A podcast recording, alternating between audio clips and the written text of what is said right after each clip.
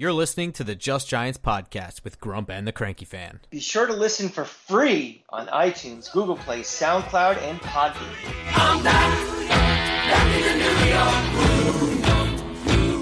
I'm back, back in the New York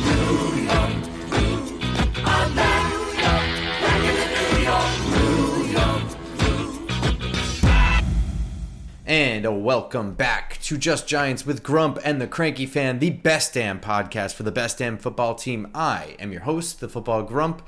With me, as always, is Mike, the Cranky Fan. How are you doing, Cranky? Uh, I took about three naps today, Grump. Uh, you know, got home pretty late after the game. Had to get up early for physical therapy. Uh, still pretty tired, but um, yeah, that was something last night. Uh, it was a fun tailgate. It was fun hanging out with everybody. It was fun going into a building that had some juice. But unfortunately, we had to watch the New York football giants. And, you know, I want to start this off, Grump, by a question I asked you on the last show as we were as we were kind of like prepping for the game and even before our predictions, I said, Do you feel any differently about this team after the first two games? Like everything we thought about off season – you know, was it skewed at all? Did you have any second thoughts after those first two games? And we both said no. So after this game, do you still feel the same way like you originally did, or do you feel any differently? So Giants handed their first loss Monday night to division rival Cowboys 23-16. I don't I don't feel any differently. I tweeted right after their win against the Panthers that uh, something along the lines that winning these two games feels a lot like pissing my pants at the bar and still getting laid. I'm going to celebrate it, but I'm not expecting it to be a, a hot streak that's going to keep happening. that was essentially the point I was trying to drive home, and I, I I feel that way still. Um, you know, the wins, uh, we were never measuring the season by wins and losses. I'm going to enjoy every single win, and I am going sure. to bitch and moan every single loss. Don't get me wrong. But the, really, truly stepping out of the fan in myself and stepping into this seat with this microphone, with this camera, and this wonderful audience. Um, really looking at it from an analyst standpoint, this was never going to be measured by wins and losses anyway. It was going to be about progress and, you know, uh, the little things getting better. You know, first of all, identifying which part of this roster is going to stick after this year is a big part of it. So this is a super, super far back view of this team is what's being taken in right now by the powers that be. This is not, you know, a lot of the, the, the heavy lifting work right now is beyond week four through week 17. You know, Joe Schoen is this is his team now for this year. That is what it is. Now it's analyzing the pieces he has, the deficiencies he has, etc. So the wins are whatever. Um, they're, they're, they're fun to cherish, but ultimately, how I feel about this team is generally how I felt going into the season. They're performing roughly at the same level that I was expecting at this point. Yeah, I actually absolutely agree with you, Grump, uh, 100%. Um, you know, we'll leave it to the hot take artist to all of a sudden, you know, every week do the the Giants are back, the Giants are awful. Uh, to me, you're right. It's all about you know this first year is evaluation. It's evaluating, you know, current roster. What are the real needs of this team? And unfortunately, as you saw last night, that is not is going to be as easy as just laying them play and say we need to do this. Like because we're going to talk a lot about Daniel Jones in this game, and you know, which was really kind of a heroic effort. I think what he did. I mean, he was really trying to make chicken salad out of chicken shit with this offensive line and everything. But it's very hard even to evaluate what works on this team because everything else breaks down so much on it due to the lack of talent, the lack of depth, the way you have to game plan around the deficiencies we have.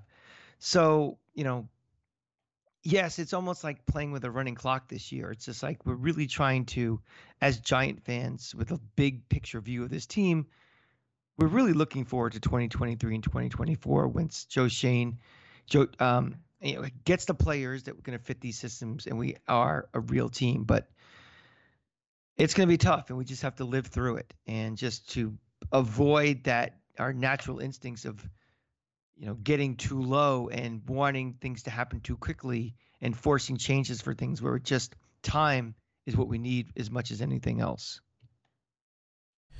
Yeah, and and before we get into the heroic efforts of any individuals here, um, I want to you know, just quickly mention one one guy that's kind of identified as his future here being really, really possibly just completely over is Sterling Shepard. Unfortunately, uh, really, really unfortunate, just kind of walking on the turf and goes yeah. down with an ACL injury.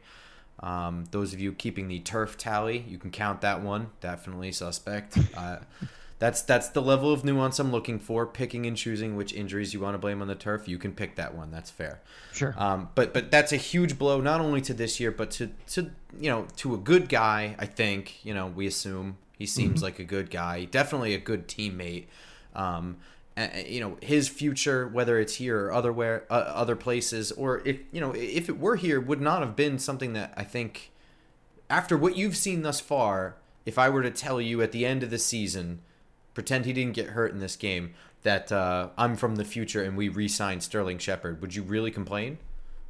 He's been our most reliable receiver through first uh, three games, without a doubt. Yeah, I mean, so it's it's it's a, a huge bar, it's a huge bummer. It's, it's the truth. Oh yeah, absolutely. Very. Uh, it's the last thing for. I mean, first of all, for him, I feel awful. You know, he came back in really warp speed time to come back after a major injury at the end of last year, and you know, not even a quarter of the year into this year, have a another very significant injury is awful. I, I, feel terrible for the guy, but from a, a team standpoint, it's really a position that we desperately need help on. Um, again, to, ha- to show any signs of life in this offense, to do any real evaluation on how good Daniel Jones is, he needs receivers and playmakers, and not even playmakers in the sense of you know amazing athletes making crazy things, but just basic guys who can catch, who can get any sort of separation, who can run routes, who can maybe block downfield. He's the you know the best all-around package we had, you know, on the field, and he's gone, and he's not coming back this year. So, you know, we got to dig deeper into a pretty shallow well of receivers, and it's gonna the problem's gonna cascade even more down because of that.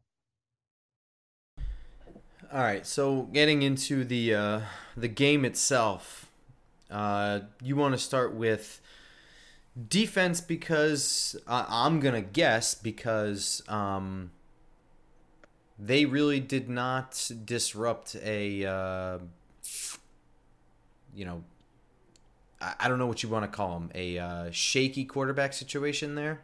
They really just they yeah they just really didn't disrupt any of that at all. No, I mean the hope is when you have a backup quarterback. Obviously, you know not as talented as your starter, but someone who doesn't get most of the normal reps that the starting quarterback does during the week, doesn't get most of the reps during off season.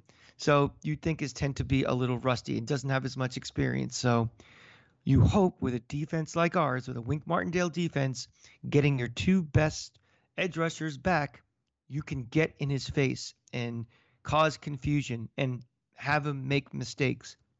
Backup quarterbacks have the opportunity not just that they're going to have as many completions as a starting quarterback, but the potential for making a mistake increases. And we did nothing to help that along. And we gave him time, we gave him comfort, we gave him confidence, and he was able to pick us apart. And that just can't happen. Yeah. Um, you know, going through all my farts, I actually don't have a specific defender. I, I really didn't give a fart to anybody on defense, but it was a poor collective defensive effort. And I think a lot of it I said in the in the preview that this was going to be mostly a Kellen Moore versus Wink Martindale situation and not really a Cooper Rush one. Um, and we can get into the merits and pitfalls of that. But regardless of any of that, regardless of Cooper Rush, how he may have performed, how much credit may go to Kellen Moore, Kellen Moore ran a really, really well balanced attack against Wink Martindale. And that was truly the big problem is without Leonard Williams, we didn't really have enough um, run stuffers and pass rusher combo guys like Leonard Williams is that is truly reliable in both situations. Um, and so, you know, they were able to run play action when we had heavy sets in and take advantage of that. They had, you know, they took advantage of, you know, just inferior defensive tackles and that exposed some not very good linebackers doing dumb things like jumping the wrong gaps and leaving wide open holes for people to get, you know, 60 plus yard gains and whatever. Um, the Leonard Williams injury was really crippling when you're playing a team as good as this. Now, just just gonna this isn't going to absolve anything, right? Um, you know, the defense collectively didn't play well. They didn't adjust well enough. Um, it just it was a bad performance all around.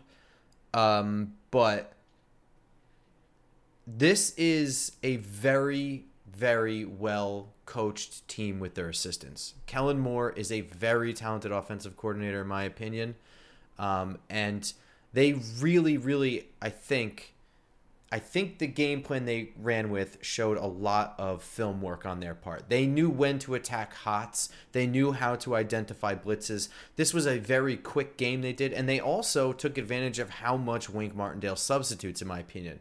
I, I have to go back and look, and I will rewatch the game in the All 22. Haven't had time yet. Game was literally last night. Barely slept. But um, I have to see if there was like a concentrated up tempo attack that really kind of inhibited our substitution efforts and just getting lined up i mean. Like guys were coming in fine but it looked like guys were still getting lined up at the snap at times and they were getting exposed just not being set and ready. Overall uh, i i think you know kellen moore really coached a hell of a game and wink martindale did not. It's really something when you know we make fun of the Cowboys all the time. You know, Mike McCarthy, you're you're no fan of, but they have two excellent coordinators on that team and uh, they're both probably going to be NFL coaches really soon. Um, it's too bad that, or maybe it's too. It's good news for Giant fans that uh, Jerry Jones has this fixation on uh, Sean Payton to be the next coach of the Cowboys because you know if Kellen Moore eventually is going to become a head coach, I'm glad he wouldn't be with this team. Maybe he's somewhere in the AFC West or something where he doesn't bother us. Because um, you're right, he he definitely outcoached us. Um, it's funny one of the main reasons people did not like Dave Gettleman was they did not like the Leonard Williams trade. You know, the fact they had to pay him so much, you know, how much draft capital he gave up. But, you know, he's one of the most valuable players on this defense, and the run defense suffers when he's not there. I don't have the numbers in front of me, but it's like we give up like almost a yard a carry more when he's not playing. I think it's more than that. I think it's like yeah. almost a yard and a half or something yeah, like that. You know, the Leonard Williams thing, you know, Dave Gettleman was not good at wheeling and dealing, but he was pretty decent, in my opinion, of identifying talent. You know, right. I, am going to put that conversation to rest about that. I think we can agree that Leonard Williams, the player, is very important to this team. Absolutely. Uh, and, and and a very good player. You know, certainly a top 100 player in the league at this time. So mm-hmm. I, you know, it was it was a huge you know thing and, and, i'm also saying that like wink martindale didn't coach a good game wink martindale probably coached about as good a game with this defense that he could with the guys that were hurt. You know, he's missing a, a corner for starters. Uh, you know, they, they kind of had to cut bait with a linebacker at the very end, so they have like the shit end of stick of linebackers going on right now.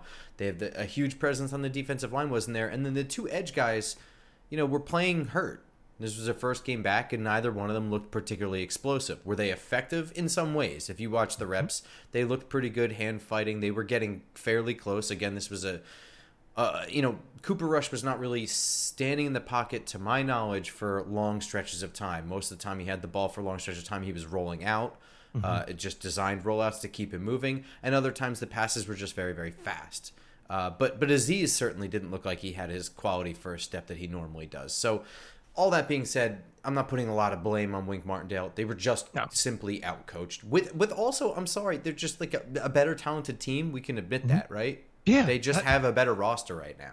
Oh yeah, I mean this is a team that before the se- before the the universe fell in love with Philadelphia, everybody was pretty much picking Dallas to win the division. I mean, some people had them going to the Super Bowl. Uh, you know, obviously don't have their starting quarterback, so we'll, we'll scale that back. Yeah. Okay. Okay. So I was just going to ask you that. I was going to let you finish. I'm sorry. Now I'm going to interrupt you. But okay. um, uh, Giants fans maybe are burning down their house uh, in anger over this game and, and losing to Dallas and, and you know maybe their performance on the field was was pitiful to the point that they're losing their minds but I don't think anybody here would have expected this team to win if Dak Prescott were playing in Cooper Rush's place anyway.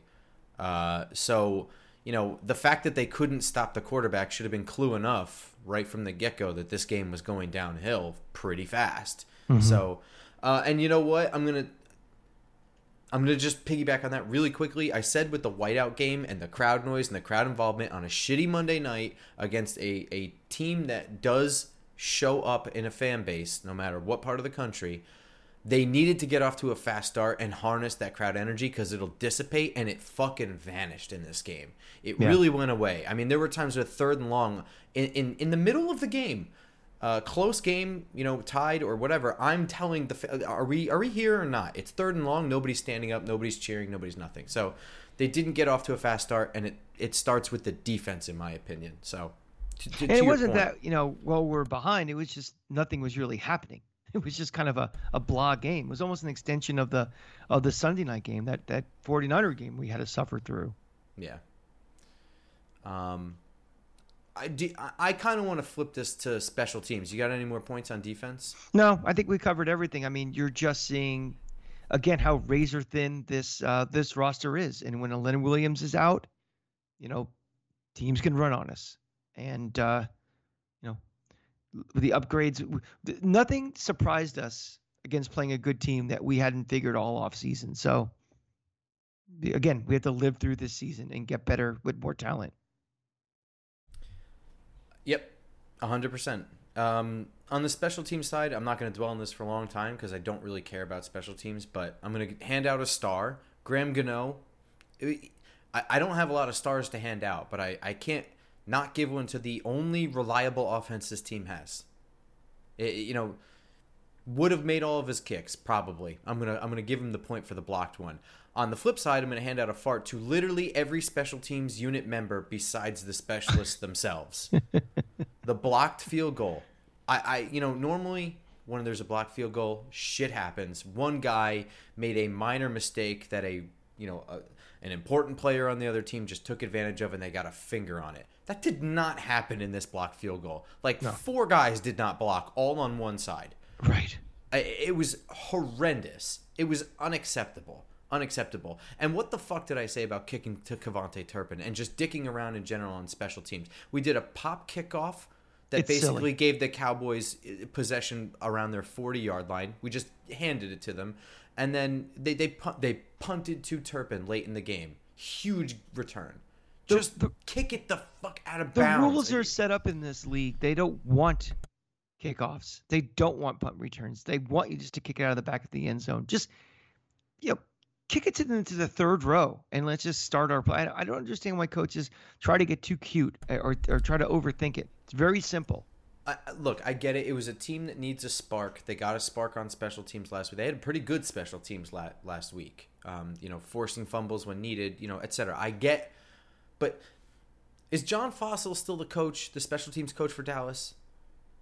I don't know. I'm almost positive. I'm going to look that up right now. But if I'm right, John Fassel is a good special teams coach, like one of the best in the league. Um, so I'm going to Google that right now so I don't feel like an idiot.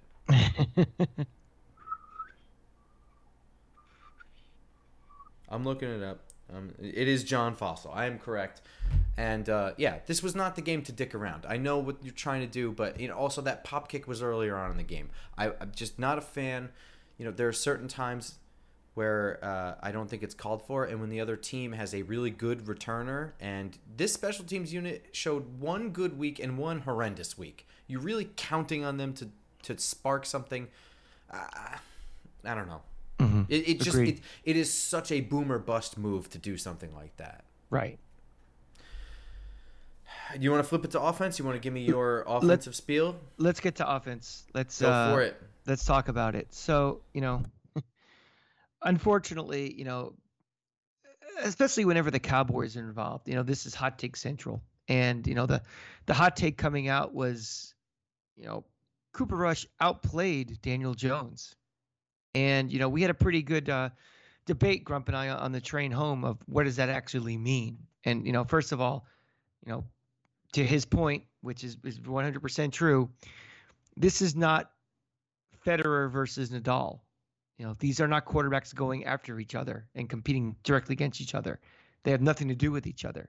It's, you know, one quarterback running his offense against another team's defense and vice versa. And, you know, it's very, very, very hard to evaluate the quality of a quarterback when he's constantly running for his life, when he has receivers who can't get open, who has receivers who can't catch.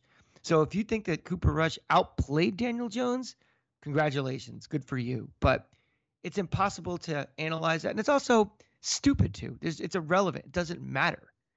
I mean, we are trying to make a decision about Daniel Jones.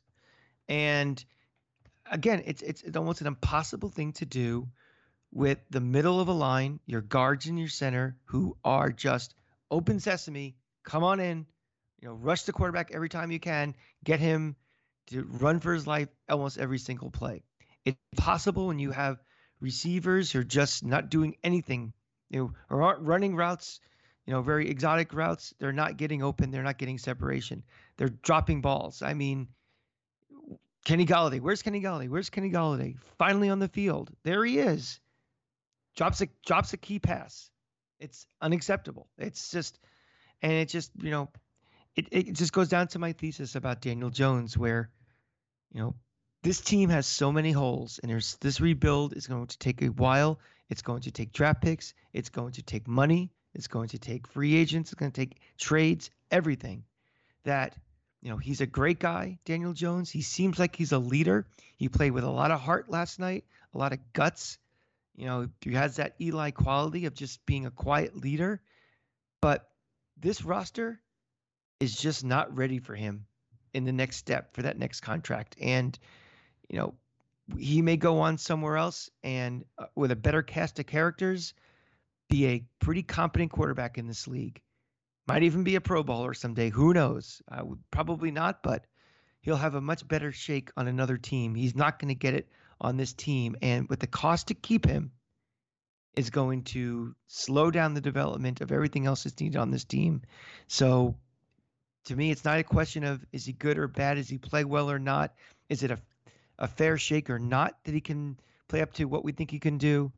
This is this year is the end of the road for him, and they have to move on. I'm, I'm sorry, Daniel, but circumstances sometimes are, are, are a bitch, and this is one example of that.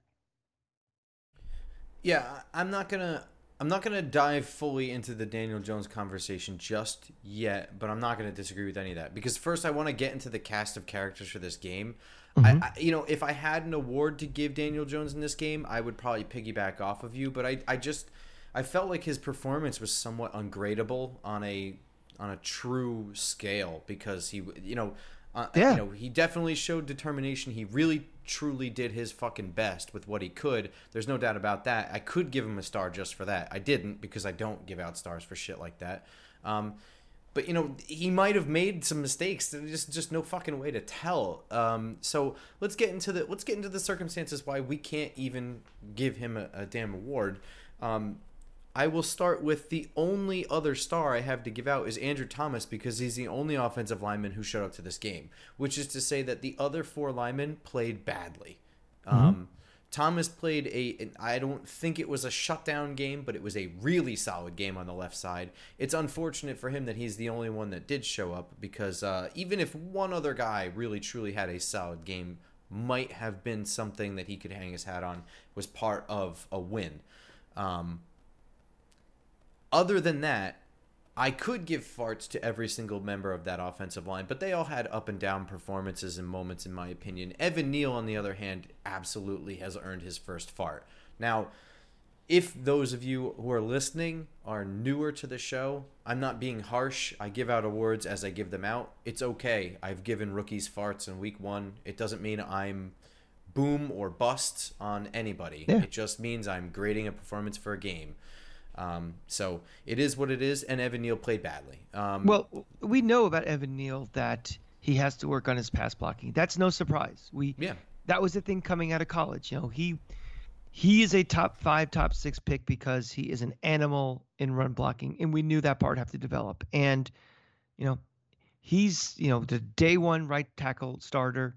He's going to go in there he's going to just have to learn and just play, experience, play, play, training camps, you know, blah blah blah, just to get better. So we're gonna have to kind of live with it, unfortunately. But it, it's magnified when, you know, your right tackle, your your center, your left, uh, I'm sorry, your right guard, your center, your left guard are doing nothing to help him.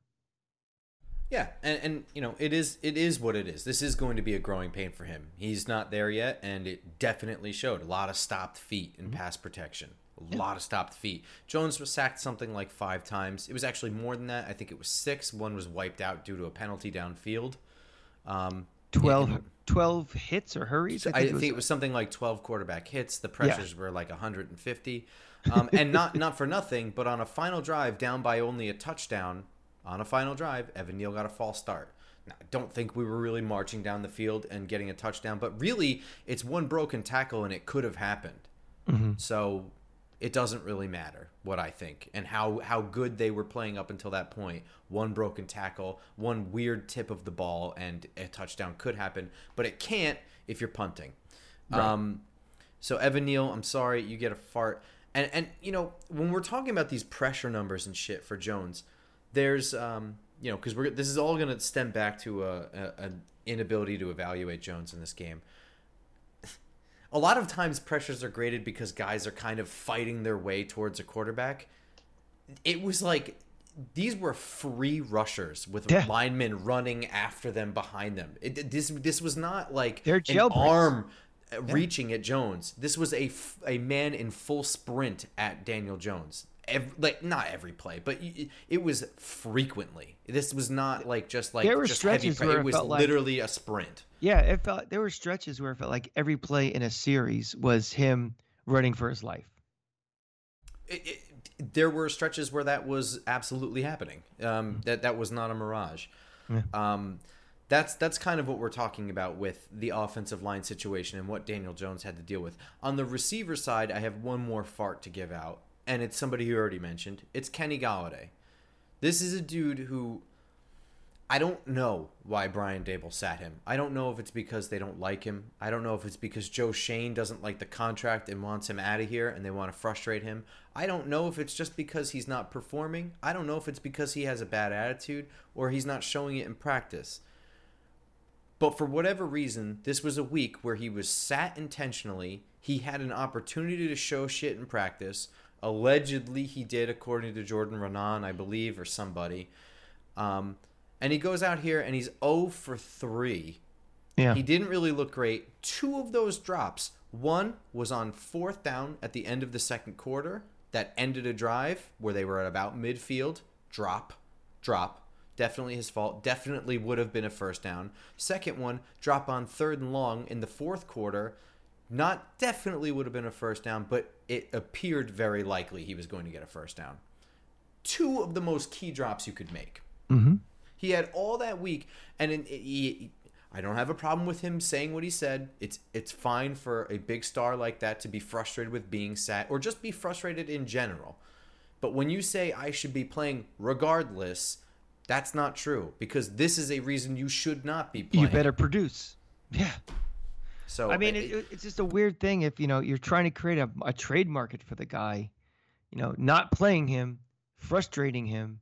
That doesn't seem the way to kind of increase his value and it increases productivity on the field. But that's neither here nor there. He was on the field. He had opportunities to make key plays, and you know, this fan base is a harsh fan base, but it's also a forgiving fan base. You know, a couple of key catches. He catches that third down. He catches that fourth down one. He'll be cheered pretty, pretty highly, and you know it would be water under the bridge. But you know, now he's getting into the Evan Engram zone of getting. Giants fans want the seventy million dollar man to be a seventy million dollar man. Trust. Me. They me. want to win. Yeah.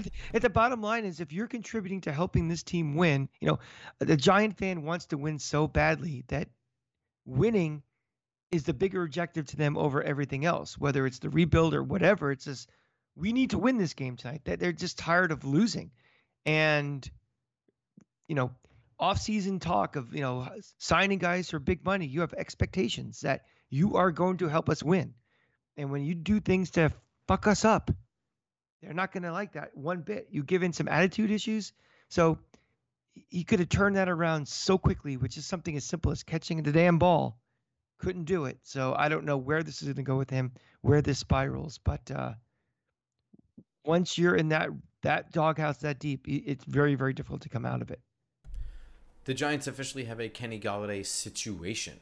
This is no longer just like an issue that they they try. I, I think they I think they really tried to alleviate the situation by like you know, kind of like prodding him a little bit, get him mm-hmm. to go out there and produce, and he went out there and just shit the fucking bed. And and let's um, do something really quickly because I, you know I get confused by this quite a bit, and I'm sure a lot of you do also. It's not as easy as simply cutting him, or it's not as simple as easy as just well, let's just trade him for a draft pick. The like the the dead cap money is a significant problem because this team is so butting up against the the salary cap that you know his number is enormous and you have to clear that number keep it within this salary cap before you can make a move for him this year so it's very very difficult unless you know they can work out some sort of deal where they're paying a significant chunk of that salary and I I don't know what kind of market. I know there's teams out there that may need a receiver or two. You know, they're not looking at Kenny Golladay as you know, and that number, and the production. Quite frankly, that, that anybody's going to have any market for him. So we're stuck with him. I'd be shocked if for some reason they're able to work out anything. He's on this roster for this year for sure. Oh yeah. Um, I don't think that this is an ideal scenario. I think uh, they, they, I mean, I think that maybe there was a chance that they were looking to get rid of him anyway and do this method of paying some of his salary and also dumping him, but that requires him to produce on. yeah, no one's going to want to trade. I could see a scenario in which, and also for the record, I think they didn't want to have to be up against this wall with him so early in the year. Mm-hmm. I would think that they would want to trade this dude closer to the trade deadline when when teams realize, oh, you know, it, we just need somebody, you know, because you know AJ Brown is hurt you know, or whatever. He's out for the year. But you know, if we just get somebody similar, you know, I don't know. I pulled a name out of the hat. You, you know get my point. Team- they just like hope for the right situation. A team making a run can just add somebody, but they're not going to take on that fucking contract. The Giants will dump him. They'll pay him some of his salary, and they'll right. do whatever with that money. You know, I, I think they were waiting a little later in the year to even exercise that thought. Yeah, so. well, I mean, you would think so, but that's the case. You know why would you instigate everything so early on with not playing him and all this other stuff? Well, that's I mean, what I was. I, I, truly think they were trying to pull something out of him, trying to get yeah. him moving a little bit, and it. I don't necessarily know or think that it made it the opposite effect. I'm not really sure. I don't know the guy or know enough about him. Um, yeah, but it didn't work. I can tell you that. And can we stop with the Odell talk, please? Again. Oh my god! I, I can we can we please? I mean, first of all, like people are cheering for a guy coming off of an ACL injury. For okay, that's starters, that's one. That is number one. That people are just one. like that. There's a reason he's not signed anywhere. Like it's it's it's not as simple as like oh this is a really talented guy just showing at home because he feels like it. I mean, number one, he's coming off a major injury. Number two, he's been traded away from two teams because he's unworkable. I mean, the guy has been forced, he's forced his way off of two teams already. And number three, you think he's coming here for the minimum? Uh, yeah, the money he ain't right. He's Odell Beckham Jr. And now he's Super Bowl winner Odell Beckham Jr. He's an island on himself. He's not giving any hometown discount to a team that he played for two teams ago and traded him away. He's coming here for a business decision, if anywhere. So, and fourth, we're talking about culture. We talk about developing, you know, the way that Brian Daboll, the way that Joe Schoen wants to have this team. You know, that's the last guy I want to help develop a culture. You know, the, a me first guy who's going to be a constant prima donna and a constant problem. So I know all you guys are, you know, the Giants have sucked for so long that he's the one beacon in, you know, the decade of mediocrity and he's your guy, he's your Carmelo Anthony, but there is no use for him on this team, practically or otherwise. So turn the page on it and let's move forward. Giants fans forever looking backwards for solutions to right now. Sure. That's what happens when you have no recent past and you just you cling on to whatever made you happy in your quote unquote glory years. And for, you know, a generation of Giant fans, their glory year was that little stretch with, with Beckham and then making the playoffs so that, you know, that Green Bay game. Well, I, I'll say this much for Giants fans. Um, this is not a duo, I don't think, Brian Daboll and uh, Joe Schoen that is going to ha- not have a superstar at wide receiver in their ideal world. Um, they went out and they got Stefon Diggs for Josh Allen. I don't mm-hmm. know if they're going to get it in this offseason because they so desperately need it, or if they're going to get it when they get their quarterback, which, you know, will I guess because we can move into the Daniel Jones conversation in just a second from my point of view.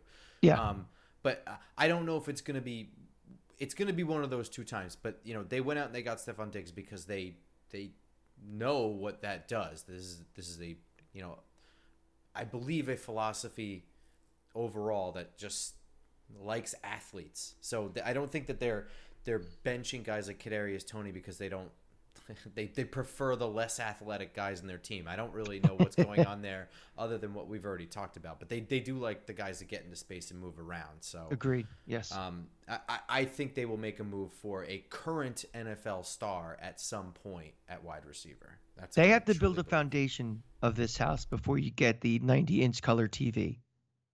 And you know, right now we're talking about getting the expensive accessories in your house when we don't really have four walls yet and we have a leaky roof. Those things have to be addressed first before you can start getting all the, you know, the specialty items, you know, that that top wide receiver where you can use draft capital, future draft capital that you don't need right now because you've developed your foundation. We're not there yet. We're not even close to that yet.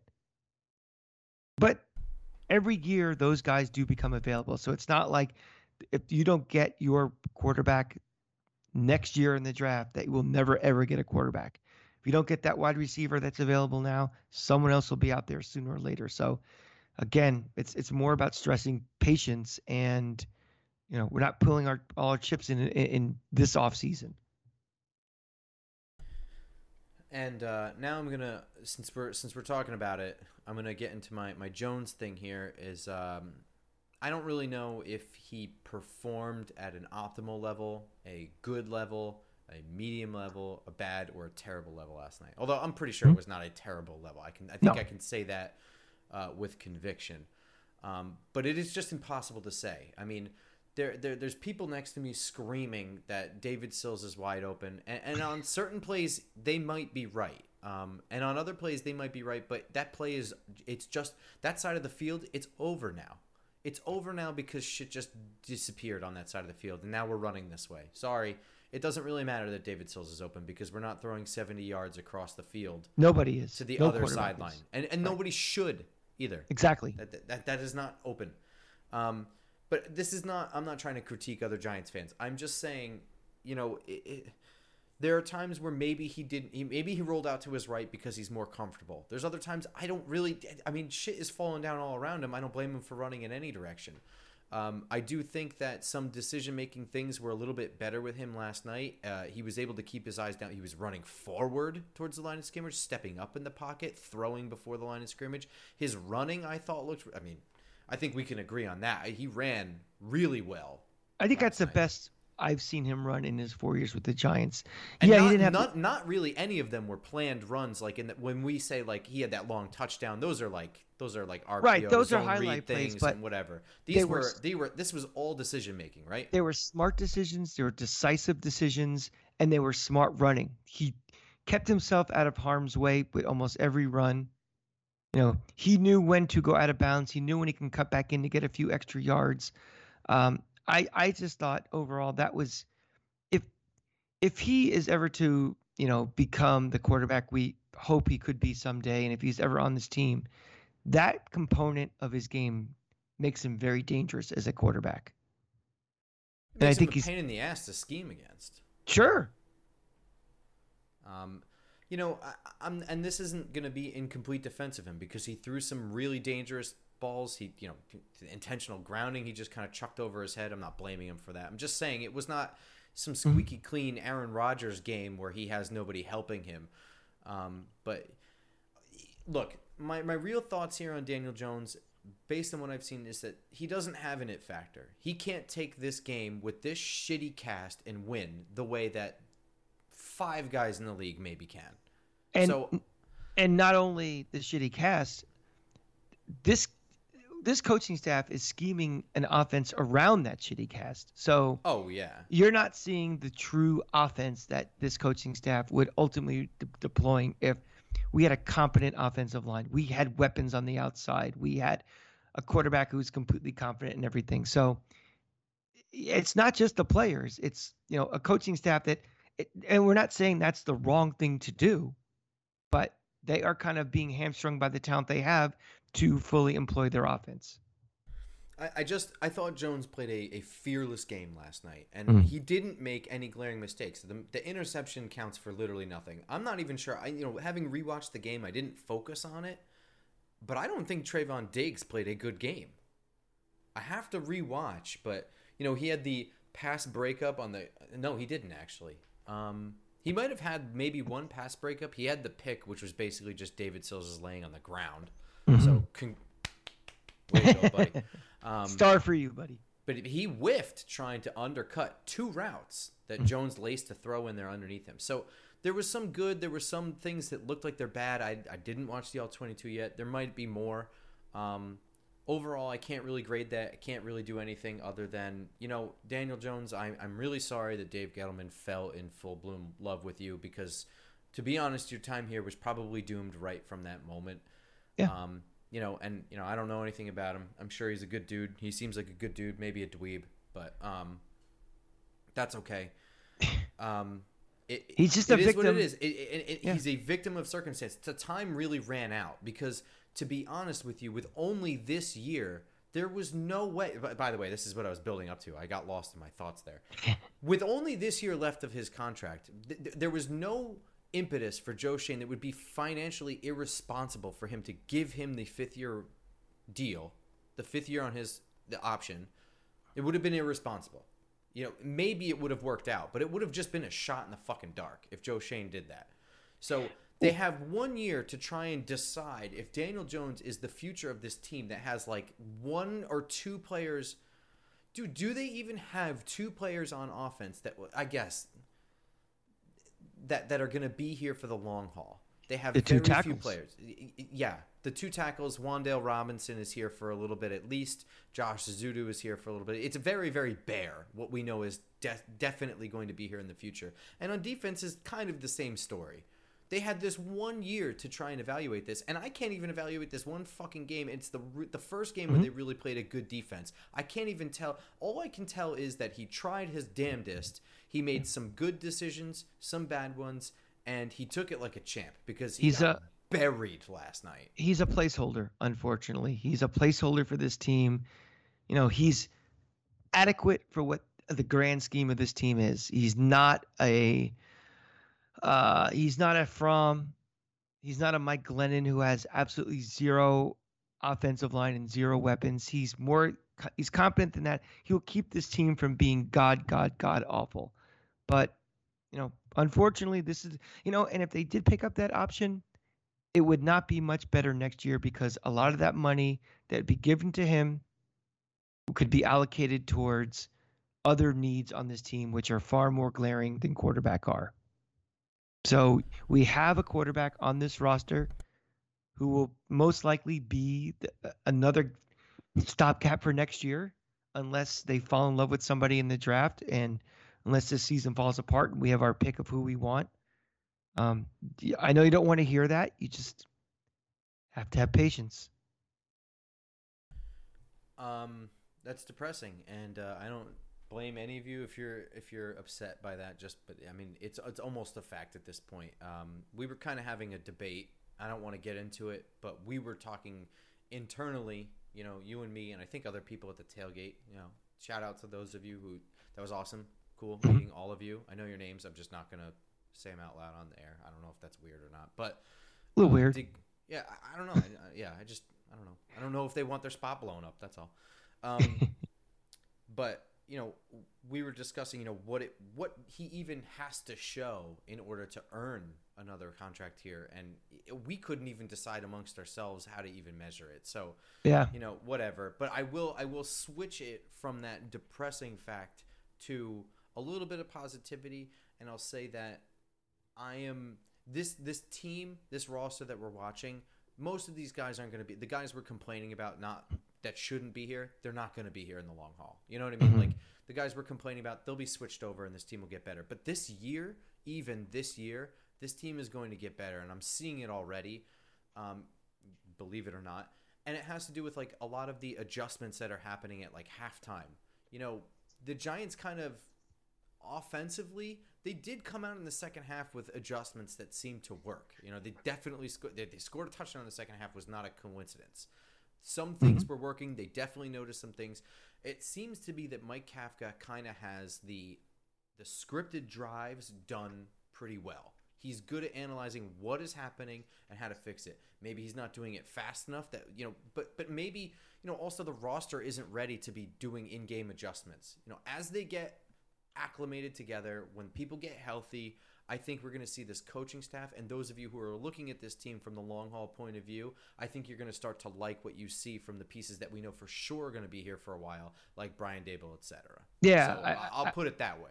Yeah, I completely agree. Uh, I think the framework you're seeing is the the foundations being laid for what this offense can do, and it's you know adjustments and things. But again, you're hamstrung by what this offense can actually do execution wise through talent, through depth, through all these different things. So, you know, you don't want to punt on a season and be like, well, we're not going to do what we really want to do. It's not the, we don't have the players to do it. You're going to roll out, you know, your schemes, your play calling, your adjustments.